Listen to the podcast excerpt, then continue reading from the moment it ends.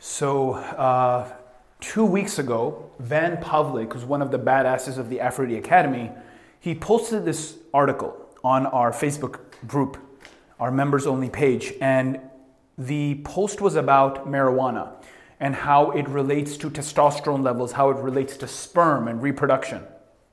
And it's interesting because, I mean, this is such a big topic. I mean, the, as you're watching this right now, you might be someone who smokes marijuana, or you may have thought about smoking it, or you may have friends who smoke it, or maybe in 10 years when marijuana becomes, you know, just all over the world and, and, and, and the use becomes very frequent in different countries because they start making it legal, maybe you'll start smoking marijuana too.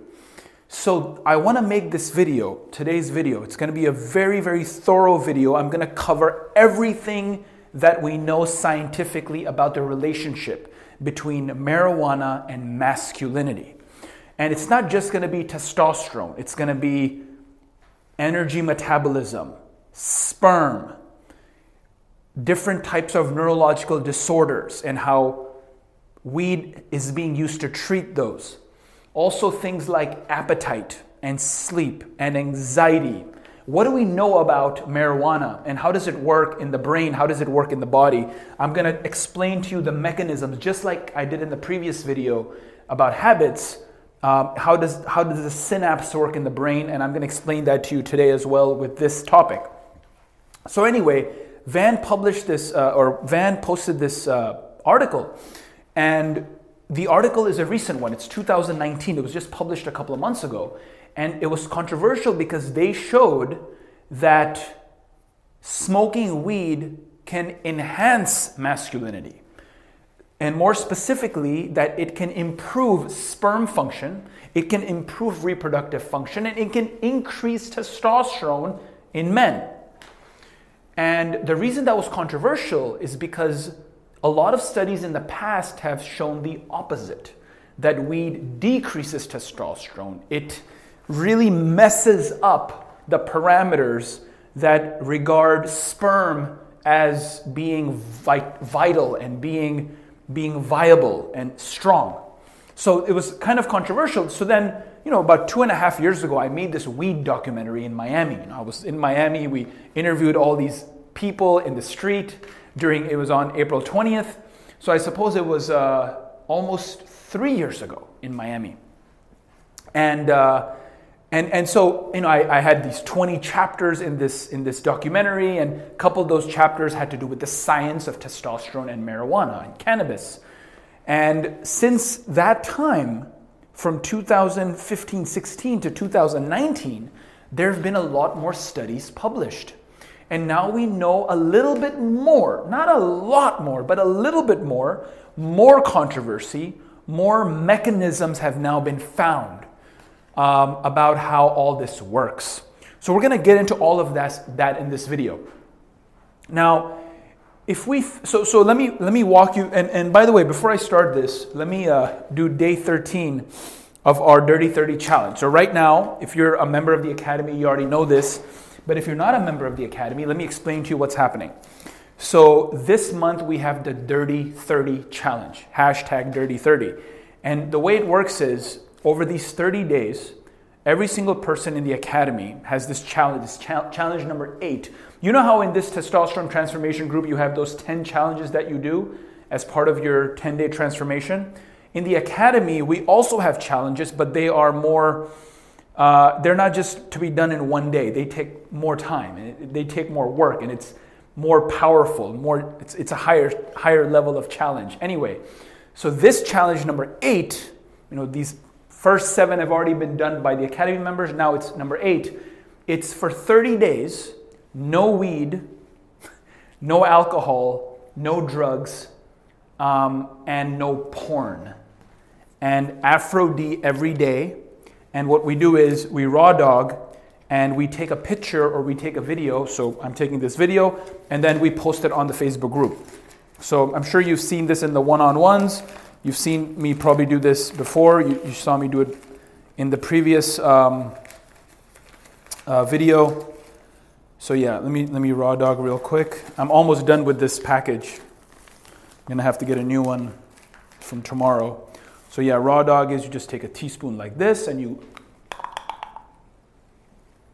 Hmm?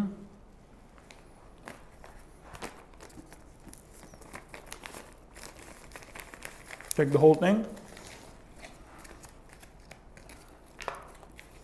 Yeah, this is Aphro-D. And obviously, for those of you who want to know about, uh, more about Aphro-D, there's going to be a link in the comments below.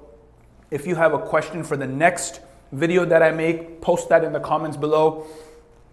And we've also sent you a form, which is a questionnaire about what questions you want to ask that you want me to address in future videos, so you can put it in there, that Google form as well, or very easily in the comments below. Me get some water here. Um, okay, so let's begin first by let me let me tell you about my story about weed.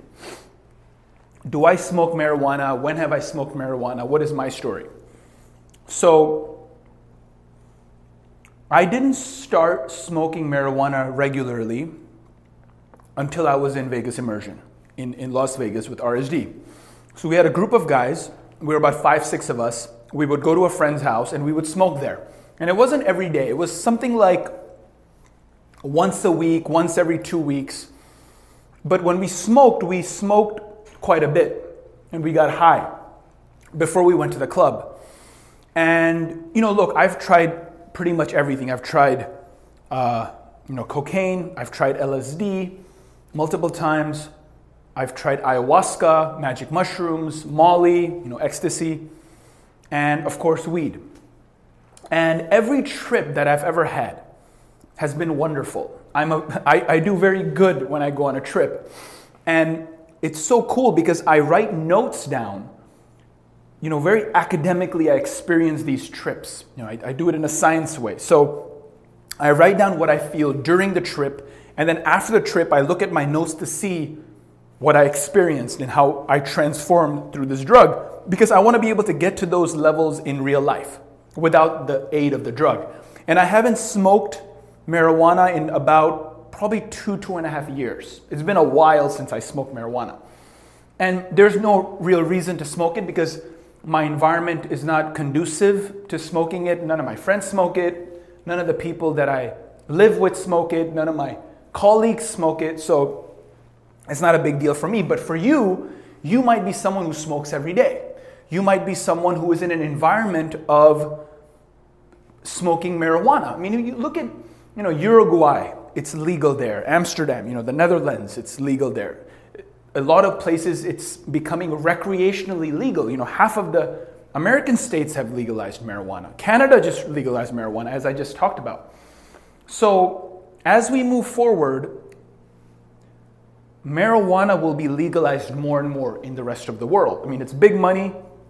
The stocks are doing well. One of our uh, Academy members, Tom, who's a Wall Street uh, options trader here in New York, you know, one of his colleagues made a million dollars in one day on a pot stock.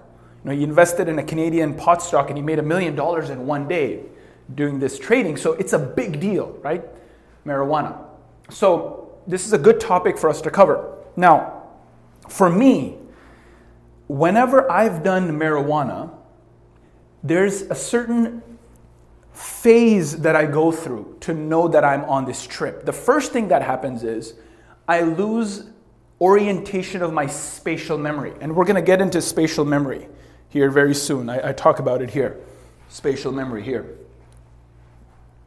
And basically, what happens is the world around me, the, the physical spatial distribution of, of the environment, becomes a little disoriented. It's a little disbalanced for me. That's the first stage of my trip in marijuana. The second stage is I lose all track of memory, like general memory. I don't remember what happened today or the, yesterday or the day before. I can't bring myself into the past or the future. I'm very much in the present moment. And the third is eye contact and very strict focus on the person I'm looking at. So I remember in Vegas, there were times where I would be on, on, a, on a weed trip. And, you know, we would have a, there was, I remember this one particular time, I picked up these two girls, one blonde, one brunette, they were friends. Uh, they, were, they had come from Victoria, BC, really, really hot girls. I picked them up from the Vegas Mall, and then that night we met them up at our house. And my, one of my wingmen, and, and also uh, uh, you know, very good friend of mine at the time, he took the blonde, he was with her in the room, and I was sitting with her brunette friend outside in the balcony. And I still remember very particularly that I was making some soul piercing eye contact with her. I was tripping at that time. She was completely sober. And I was looking at her in the eye. And I literally stared at her eyes for like three minutes, like just completely forgotten everything that's happening in the world and just stared at her in her eyes.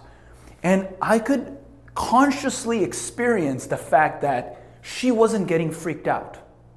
That's what was weird, right? I was getting freaked out. I'm like, I'm looking at this girl so deeply and I'm not even taking my eyes off. It's so natural, but I'm so scared. But she's not getting freaked out. She's so calm about this. And that was one of these deep experiences I had with eye contact and focus and being so in the moment. So, weed has been very good to me, let's just say. I remember not that night, but another night, we went out to the club to XS one of the nightclubs in Vegas, and there was this one girl right outside the bathroom. Again, I was on a weed trip. And I was staring at her very deeply, like right in her eyes, right outside the bathroom.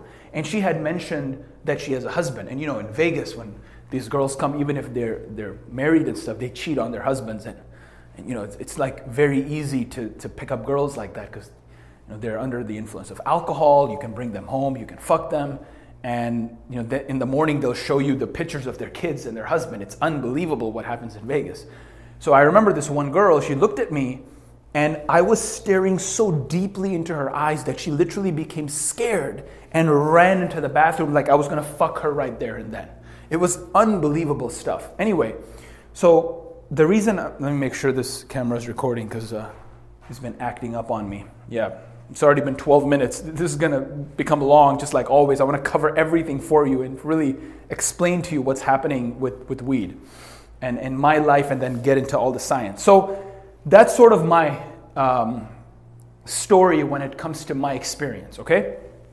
Now, once I cover all this material, if you still have questions, I'm to make a part two for you, so don't worry. You can put all your questions in the comments below if I miss something, all right?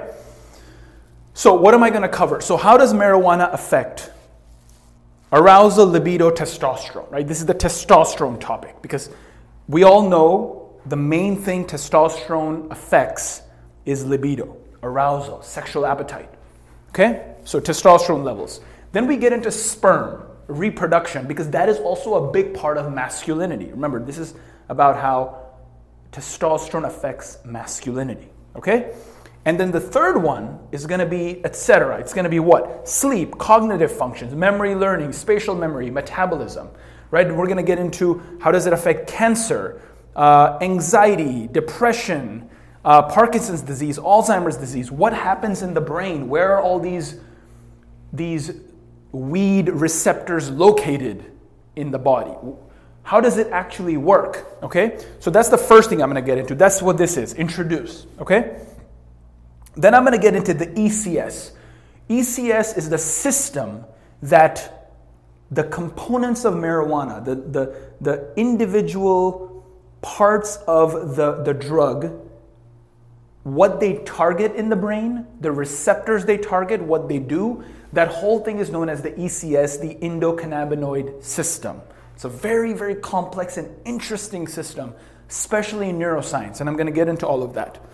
Then we get into the mechanisms, and I'm going to explain to you exactly what happens at the synaptic level. Because look, one of the reasons we have the testosterone transformation group, one of the reasons we have the Aphro-D Academy, right? One of the reasons we have these, these communities here for you guys is because when you get, go out into the world, I want you to have the confidence to talk about health topics. When someone is arguing with you about weed or testosterone or diet or veganism or, or, or, or compound movements or, or intermittent fasting or whatever the topic is, habit formation, porn addiction. Whenever someone's talking with you about these topics, I want you to have confidence to discuss with them and debate with them. I don't want you to take a back seat. I want you to argue and, and disagree when the time comes because you will have the knowledge and expertise just like I have. I'm imparting all of that, that to you because when you go out into the world and you read these scientific papers, or you argue with someone who is a guru, you can tell them specifically why you believe what you believe and how it actually works in the brain, and I bet you they won't know. So, this gives you this superpower, this very, very specific way to know the mechanisms that are happening and how it actually works so you can appreciate it and you can actually believe what I'm saying. Okay?